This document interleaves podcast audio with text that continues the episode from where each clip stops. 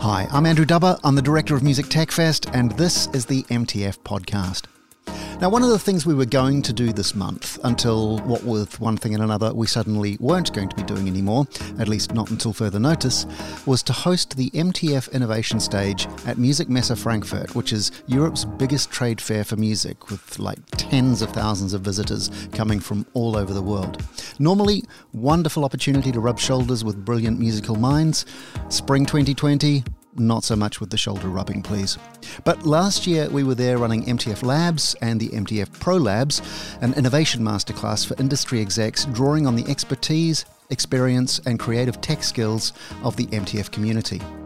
Beatboxer and more recently neuroscience and AI researcher Reeps One joined MTF's Michela Magas to lead the MTF Pro Labs, and there were some pretty brilliant people in the room from innovation managers for national airlines to large festival organisers and Hollywood cinematographers. And one of those people was a man called Doug DeAngelis, who's the co founder and conference chair of A3E, an industry body dedicated to the future of advanced audio applications, music and entertainment technologies, and new content creation tools, and an educational partner to NAMM. So, Doug's had a career in the music industries that most people could probably only dream of. His big start in the whole thing was fairly auspicious, uh, recording the first Nine Inch Nails album with Flood in the MIDI suite at Berklee College of Music, and he's gone on from there to spend a couple of decades working with the likes of New Order, Michael Jackson, Queen Latifah, Chaka Khan, Love and Rockets, Alicia Keys, No Doubt, as well as writing and producing music for TV shows like Bones, Alias, Cold Case, CSI, ER, and one of my favourites, Lie to Me, starring Tim Roth, for which Doug won a BMI Music Award. Now, Musikmesse, when it moves, moves pretty fast, and Doug had things to do and places to be, but I took the opportunity to sit down with him after the Innovation Masterclass and have a bit of a chat. So, from Frankfurt last year, and looking forward to getting back there when that's a sensible thing to do, here's my conversation with Doug DeAngelis. Enjoy. Doug, thanks so much for joining us on the MTF podcast. Ah, my pleasure. Um, you are here, I guess, as a representative or, or chair of A3E? Yes, I'm uh, one of the two co founders of it, and I'm the conference chair. What are the three A's? The Advanced Audio and Applications Exchange. And it so, is? It, so, A3E was born out of uh, the idea after I was living in Los Angeles, I started doing a lot of television score, uh-huh. and I started working on my own a lot instead of you know more traditionally working in the studio with a lot of other people. Mm-hmm. And uh, when it came time to do another conference, I had done one earlier, and you know, kind of figure out what it should be about.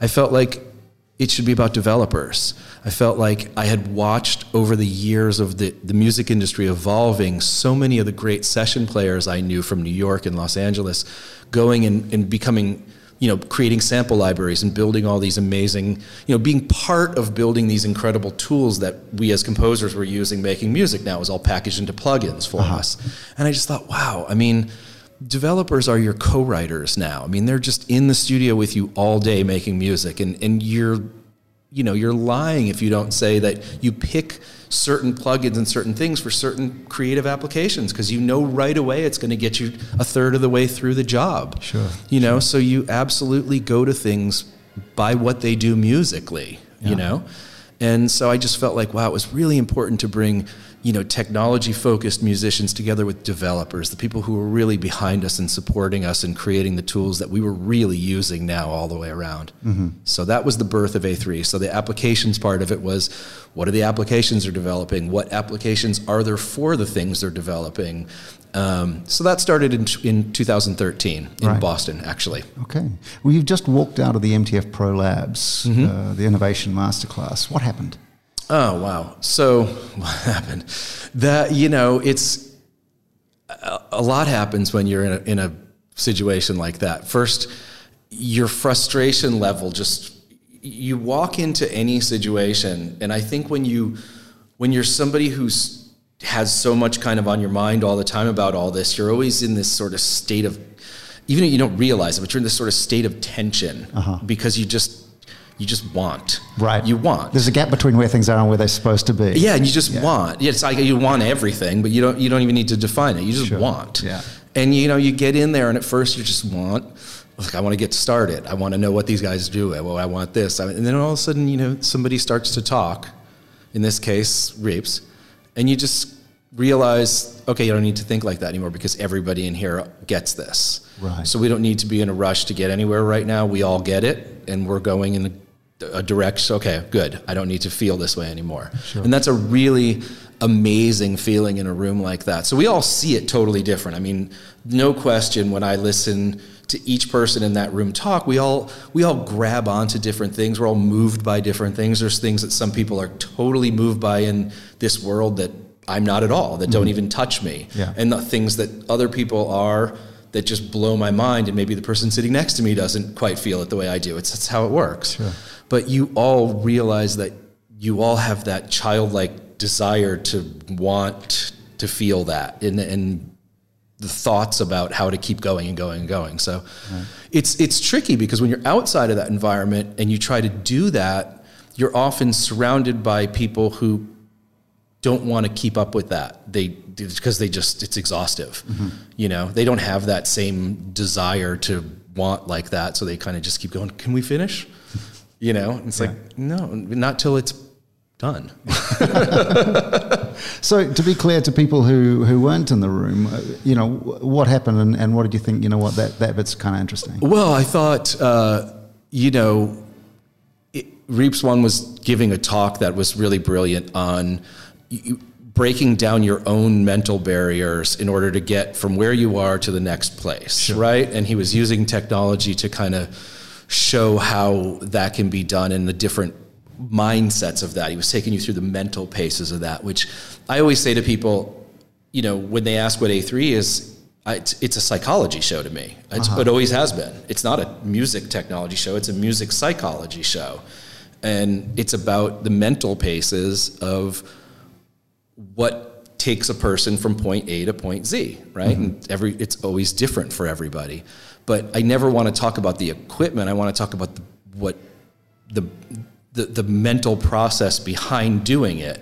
And I think with him, what was so interesting about it is he's doing it with his voice. Yeah. So you don't have a piece of gear getting in the way. Yeah, for sure, for sure. But it's about mindset. So there's a very, there's a, he's a great spokesperson for it, not only because he's so articulate and brilliant with it, which he is, but there's also a purism to it with him because there is no piece of gear, Mm-hmm. there is no turntable, there is no set of pads, there's nothing in there that you're kind of going, ooh, that's his little magic wand, you Yeah, know? yeah, it's yeah. like mm, it's just there. and yet there's innovation going on. and music, Yeah. incredible music. I mean, it's amazing to hear what he's able to do. Yeah, you know, for sure, for So, sure. Yeah. Well, speaking of music, let's start at the beginning. You're 18 years old. You're at Berklee College of Music. What's what's the game plan? Uh, uh, well, it wasn't Berklee. I mean, I loved Berklee. Yeah. I, I wanted to go there so bad, but the truth was, I grew up in music like pop music, Uh-huh. and I grew up loving synthesizers. I mean, I started riding my bike to the music store when I was eight years old to play with synthesizers every single day. Were you one of these posters of synths on the wall? You know, Oh, DX7 yeah. posters. Oh my and- God, yes. I mean, even before Mini Moogs. I, I Right, wow. still have my first. Uh, the, the the guy who taught me, who worked at that music store when I would ride my bike every day, later on gave me the Korg Mono/Poly. That was the first one that I learned on. So I still have it in my studio now. Um, so this is like you know late seventies. Yeah. And then I got into the early 80s and I just fell in love with new wave music and electronic music. I mean, so just talking about Annie Lennox in the room in there, and I'm just going, oh, you know, these are my people in here now. Yeah. So Berklee it was a strange environment for me, and I didn't know that till I got there. Uh-huh. That's the truth. I mean, that the truth was I was sitting in rooms with people who were, you know, Wynton Marsalis's kids, Right. And I was, Yeah. you know, Simon Le Bon's bastard child, you know, or, or Nick Rhodes, really. Yeah, yeah. Um, so that you know, and and But that was about being a virtuoso more than it was about uh, expression through. Yes, and and so what moved me musically was layers and textures and the, the intricacy of that early synth work and how it would all interact together and all that. That fascinated me, not bebop scales and those things. And, and you know that stuff fascinated me more and more as I got older. We're at 17 years old at this point, you know. Yeah. So for me, Berklee was a uh, it was great, but I very quickly found myself going to a studio and getting an internship, and uh, I was a good programmer, so I immediately started running their what they called the MIDI room. We had Okay. a MIDI room, you know, the, the weird room down down. It was downstairs. Yeah, and it was the- smaller than all of the other rooms. little because you were- tiny. It was the MIDI room. Yeah. The, it's where the little, like it was like mini almost. You Yeah. know, it was like MIDI and mini were confused at the time. You know, Uh-huh. so I were in the MIDI room, um, and that studio was owned by the band The Cars. That the, uh, they had just sold it to two gentlemen who were one was a record producer who I had been working with. The other one was also a record producer who now is still, I think, one of the heads of the MP&E department at Berklee, Okay. the Mendelssohn brothers. So I worked for them, and that was kind of where I got my start. And they taught me a ton, and I, I had a great programming background already, so I was the guy that could work the E3 and work all those things and Yeah. play with digital audio and samples and all that stuff. So. Yeah, it's, it's really interesting to me that you mentioned textures as part of music making because uh, it's something that I, you know, as a teenager was was always fascinated by. And when Head Like a Hole came out, I could point to it, uh, you know, the Nine Inch Nails record, and, and say, "This is what I mean when I talk about textures." And you recorded that. Mm-hmm. Now, tell me how that came about. Uh, that came about from the MIDI room. the MIDI room. Yeah, no, it was a great room. I, you know, I, I was working with all different artists in Boston uh, that were kind of experimenting in electronic stuff um, and, and rock, you know, regular stuff too. Yeah. And uh, I got a call one day from his manager saying, "Can we book time with you in the MIDI room?" Yeah. And he was obviously that was the first record, so he was no different than anybody else on Sure, the planet at that sure. point. He was no different than any. There's you just know, some guy named Trent. just some random thing, you know. Yeah. So we got in to do the random thing, and what came in with the random thing though was Flood. Right. Okay. Yeah, that's That not guy. quite so random. No. And I didn't even know he was going to be. I didn't know much about the project at all, to be honest. I got there to do the job, and mm. and in walked Trent and Flood, and Flood was just a. I mean, it's a beast. We did five straight days with no breaks at all. I mean, I imagine that being mixed quite loud too. Never left. We never left. It was just in the room. I mean, it was it was ass kicking to be totally honest. It was a really ass kicking thing, but it was uh, you know, it was interesting when you talk about innovation. Sometimes you don't realize because you're too new to know what innovation even is, right? Uh-huh, so yeah. I think I was just really lucky because I walked into some of my earliest recording projects, that being one of my mm, one of my earliest ones. Yeah. and you know we in came a mac plus where digital performer which was performer at the time right? It was just it was pretty much just a triangle and an you know and a pause button right but trent was doing he was loop i mean if you listen in like terrible lie there was these weird little voices and things that were being looped and it was the first time i'd ever seen anything be looped you know Right, and and uh, and the program was quite sophisticated. And obviously, Flood is a brilliant programmer too. So you know, you were in there with people that were. Trent at the time was actually working at a studio in Cleveland. Okay. Um, he was an, also an engineer. He worked at a. Uh, he was like a project studio guy at a Cleveland studio. Um, so we all were. Everybody kind of was, and they were just such innovative minds, and you didn't really realize how what that that's not how normal stuff happens. Right. Right. You're not in. You know, weren't in there making. You know, a, a, a sort of a, a album oriented rock, maybe or pop jazz album, and it's we've done it the same way fifty five thousand times. It was like this was being done really differently, and you don't even know because it's new. Yeah. Um, Because there wow. wasn't, I mean, uh, outs, particularly outside of sort of the um, sort of German industrial scene, there wasn't a lot of things that that had kind of touch No. points with. No, So it's it, it- you must have felt like kind of inventing something on the spot. you were not knowing you were not knowing you were Uh-huh. and but we you, like i remember recording the guitars on it we used a, a yamaha rex 50 do you remember that box it was sort of like an SPX 90 but it was flat it was a tabletop version of it Oh, right. and Wow. it, it was like a very it was like an SPX 90 light, right? And it was a tabletop version. It had just it had a patch that was distortion. That was all those guitars on Head Like oh, That's just straight through that box. No, there's no amps. It was just a tweaked out version of that processor, making those just ripping tones, you know, and so much of it was just the way it was processed, the way it was done. I remember my favorite part of that whole session if you know that record in the song Terrible Lie, there's a moment where everything mutes for a second, then comes back on. It literally it pauses. Mm-hmm. That was a mistake of trying to hit the mute button, hitting the solo button by accident. And it wrote in the automation. Right. And that weird move stayed all the way through the final version of that, and it's still in there. And that always blows my mind because you know that's one of those moments where it's like so much of innovation comes out of accident, you know, and, And it's my favorite song on the record. So it's yeah, so much weird stuff comes out of accidents, you Yeah, know. that's that's amazing. So Wow. But and uh, but but you kind of tell the story as if you sort of stumbled into this uh, this you know Trent Reznor and Flood kind of uh, experience. But uh, you know, had that been the case, it would have been a, a one off. But then you've got Queen Latifah and Michael Jackson, and Mm. you know, I mean, give me the list. Yeah, there's a lot of them. So you know that turned into New York. So I did. You know, it was a lot. It's a lot of them. Um, New Order, Chaka New Order, Khan. yeah, a lot of Chaka Khan stuff. Uh, did Madonna stuff. Uh, Pet Shop Boys. I mean, did some early hip hop like the Jungle Brothers and Wow. stuff like that. Which Jungle Brothers? I can't tell you right now. But all the way back at the beginning, I mean, and no doubt, No and- doubt, yeah. yeah. So there's there's there's a bit of a career there. There's a Yeah. there's, a, there's a trajectory. But you know what? That all had a reason too. Yeah. That wasn't really related so much to the Nine Inch Nails thing. That was really related to the fact that right after Nine Inch Nails, I got asked to do to go on this tour for this artist called Inner City.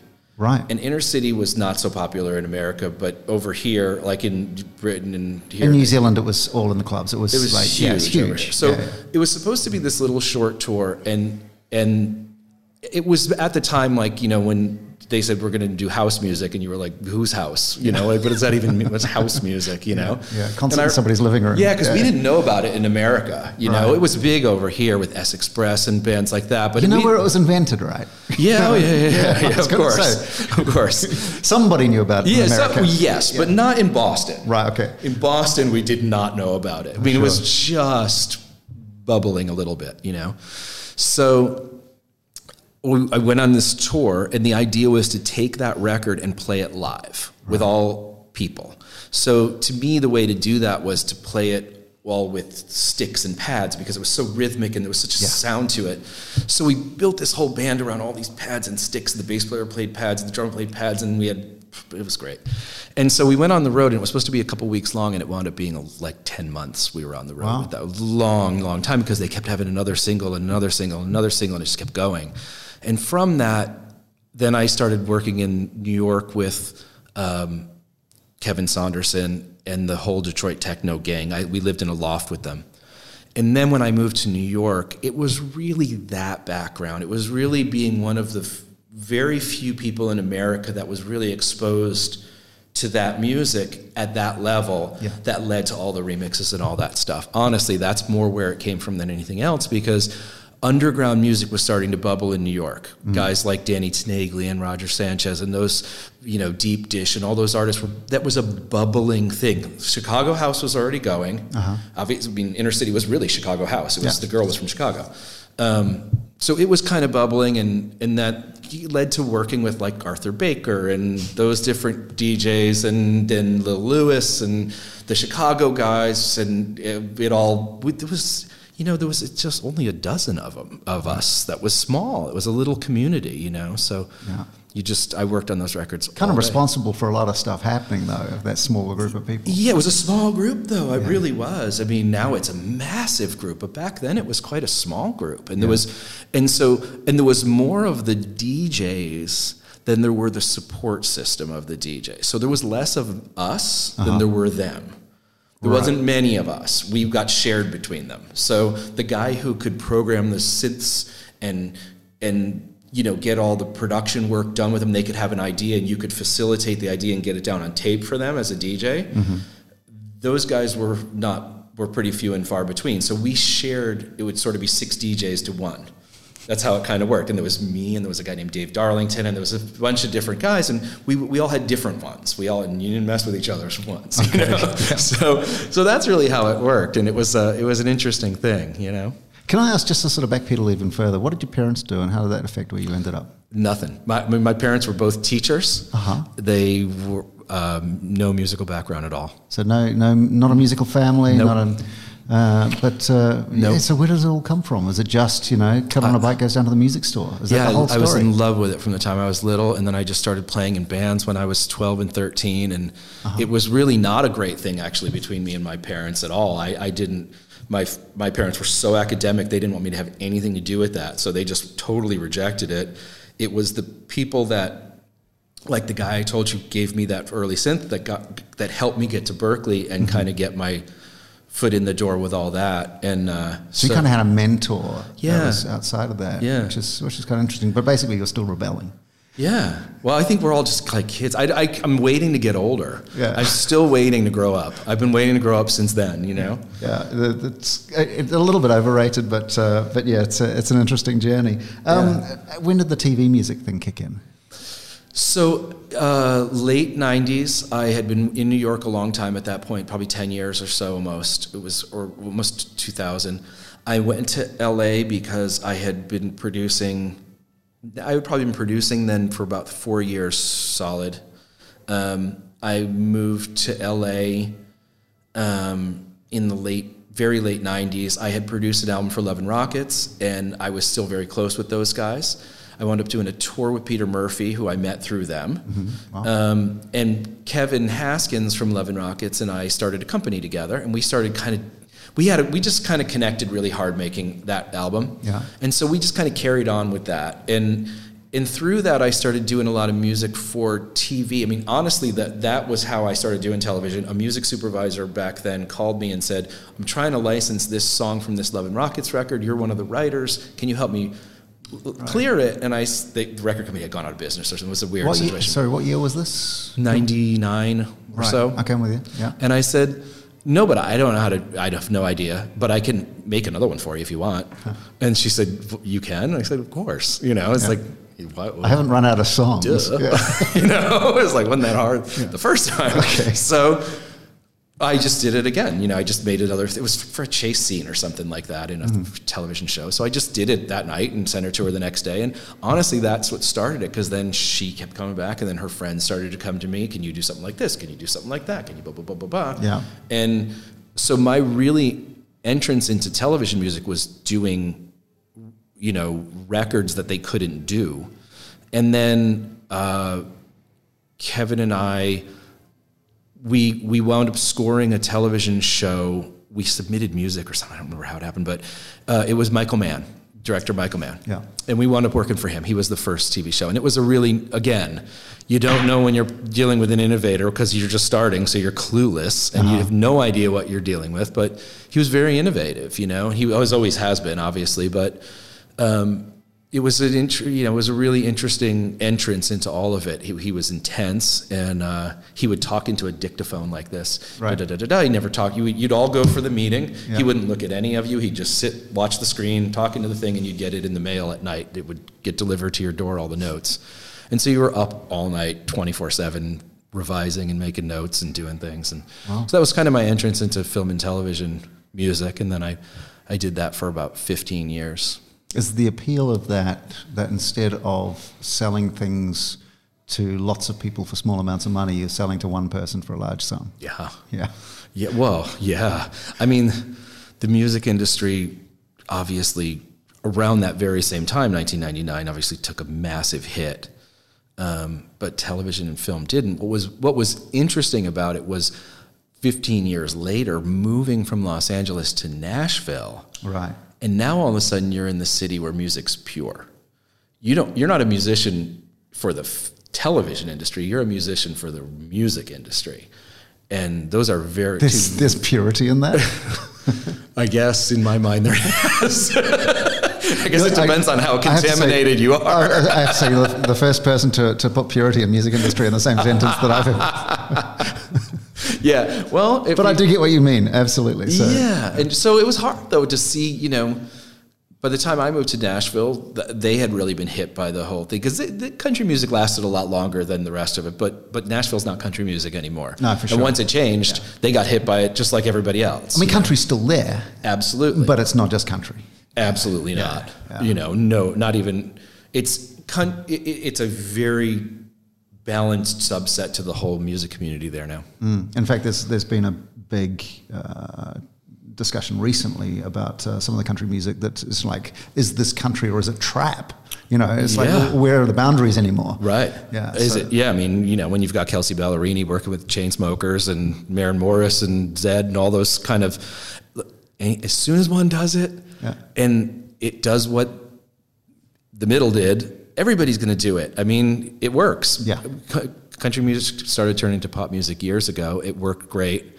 And it's going to keep going farther and farther in that direction. There's no doubt about it. Right, which which is kind of interesting because there are always people who are trying to preserve a tradition, and I get that. Mm-hmm. Um, but I, I'm I'm always excited by when people kind of take the barriers away Mm. uh, and go, what else can we mix with this? How what other sorts of hybrids can we create? And I think that's where a lot of the kind of particularly musical innovation starts to kick Yeah. in.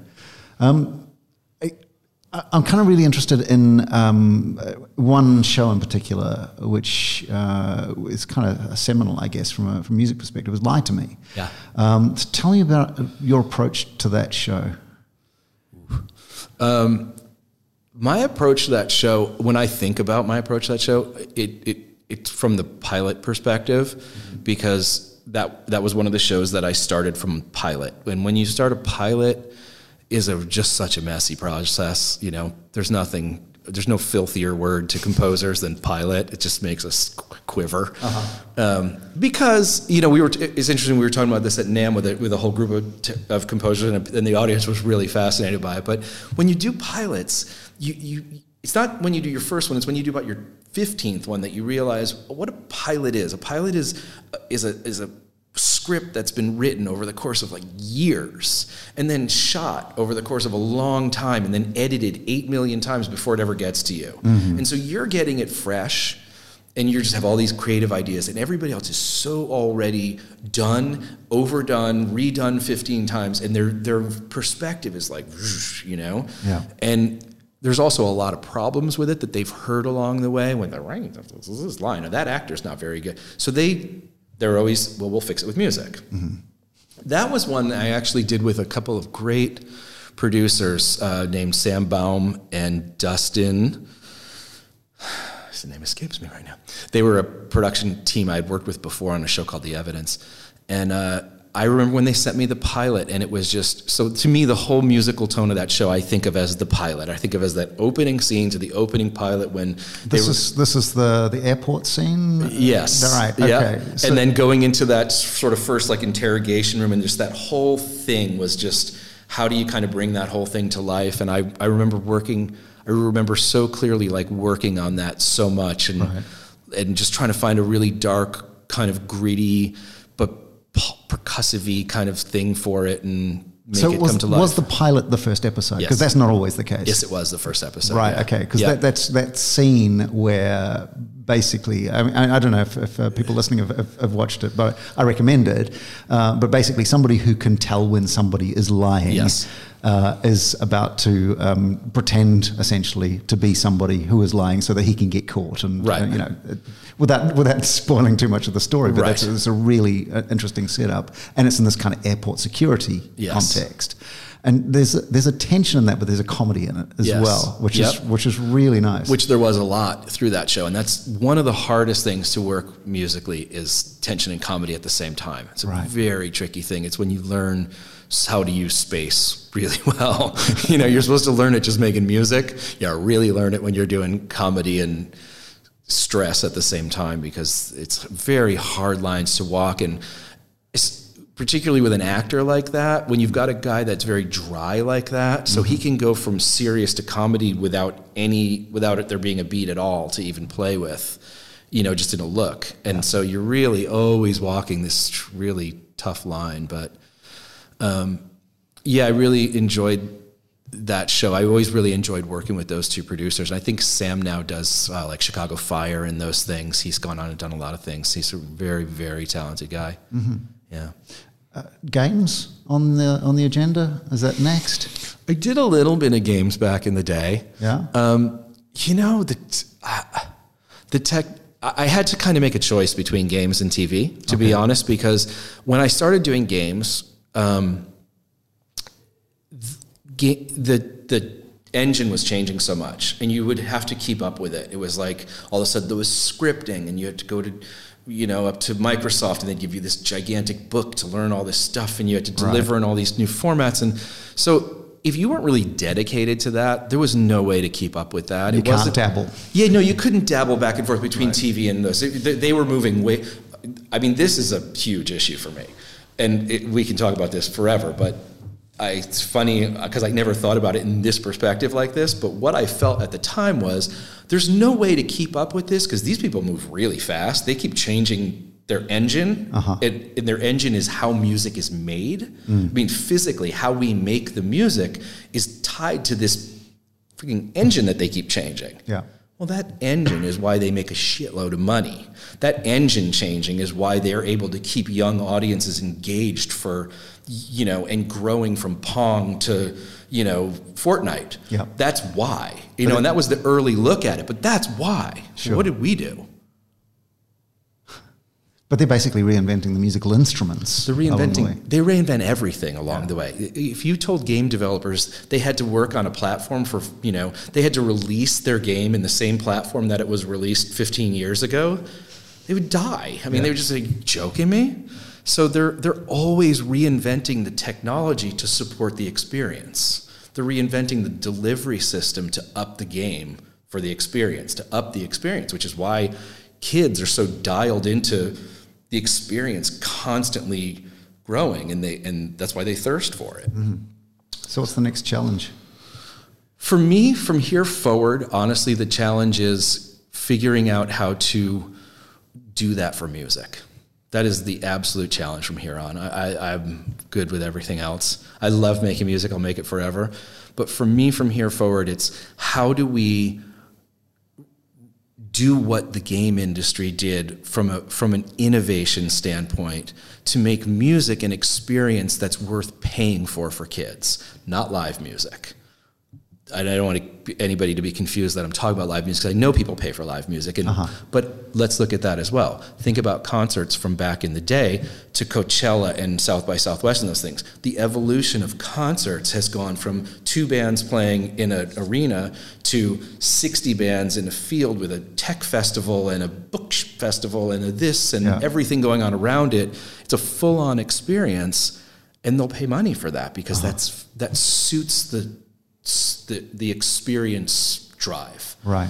How, but how do you get out of? Uh, all right, we need to make it kind of really appealing and and um, you know potentially lucrative for a young audience without them going to a live gig, without making it gimmicky. So I, I think that you you got to really break the mold. Uh, Like the way we're working on it is to say it's not about the music. I have no problem with the, the evolution of music's fine. It's the delivery system that's not able to keep up with the kind of delivery systems that keep young audiences engaged. So to me, the starting point was to reinvent the delivery system. And so, since we all have a, a powerful computer in our pocket, why not use that and reinvent the delivery system? So, what we did was we, we actually, from the ground up, designed an engine that can play back an album, a, a single, in a multi track format uh-huh. As well as two remixes of the single in a multi-track format, but then be able to combine all the parts from all three of those versions and let you automate it, let you manipulate it, let you add your own parts to it, let you marry it to video, let you marry it to pictures, let you post it straight to social media, let you run contests with it, let you seek out things online and put together video clips that make a trailer and then marry it together with your own remix of the song from that movie and then win tickets to the movie. All sorts of experiences with music that help it. Look, kids perceive music right now as part of content. Right. right? Kids are content creators now. I don't I don't see young people striving to make music. They want to make content, and music's a component of content. Yeah. So let's give them the ability to do that with music. Let's let's let's get them paying artists and buying music in a way that they're comfortable doing it. You know, they're never they're never going to go back to buying music. We've told them it's free. Mm-hmm. So, but they'll pay for everything. So when, the way we do it, we do it all with virtual currency. So you earn your way through to being able to unlock all different experiences that help you build all cooler content and that help you then enter all these challenges and do all these things. And really, as you're earning that or buying it, you're actually paying for down, what would be like double what it would be for downloads. Right. So you're actually paying the artist. But it's participatory. It's participatory. Yeah. It's all about putting you into it. You kids have to be part of things. They have to be it's it's about being able to personalize it, share it and you know, really yeah, customize it. And it, you know, it's fascinating when you show somebody and you say, "Hey, you just created your own version of that song you love." Do you want to buy it for 99 cents? There's no other way to keep it. you go, yeah. Yeah. Right? Yeah. They're ne- why would you ever buy it for 99 cents when you can stream? It'll be there again tomorrow to stream. Yeah, but not your version that you're proud of. That you're proud of. Yeah. And it's a way, so the way we did it was also a way that artists could function with because it's all material that's uh, you know curated from the artist. So it's it all works, it all sounds great, and they don't have to worry about so it's very pure too in, in an artist sense. So what I'm really excited about is to go back now and start working with artists in that format on as a single, not as a single in remixes, but to be able to say to an artist, you have all different ways you perform this song, right? You could do it acoustically, you could do it electrically, you could do it this. Well, let's do them all. Yeah and make it all work and you'll have all three versions and they'll all interact and everybody can sit and make all their own anything they want so it gives you kind of all the fun of everything and it's also a cool learning tool you can plug in a guitar and play to it and you can chords are there and the lyrics are there and you can you know you can learn about effects and all that stuff too so. Oh, and it's called? Stylus. Fantastic. Doug it's been an absolute pleasure having you on the show. Oh i'm so glad to be here. Thank you. Cheers. That's producer, composer, engineer, musical director, music supervisor, conference chair, and inventor Doug DeAngelis. And that's the MTF podcast. If you want to follow me on Twitter, you can find me at Dubber, and MTF is at Music Tech Fest, all one word. In fact, pretty much everywhere, it's just Music Tech Fest. The MTF podcast is out every Friday, so if you haven't already, you can subscribe on Apple Podcasts, Overcast, Spotify, or whatever your favorite podcast app might be, wherever actually you're listening to this. And if you like what you hear, you can share, rate, and review us. It really helps other people who might be into this sort of thing to find us. Go and wash your hands, be safe, be healthy, have a great week, and we'll talk soon. Cheers.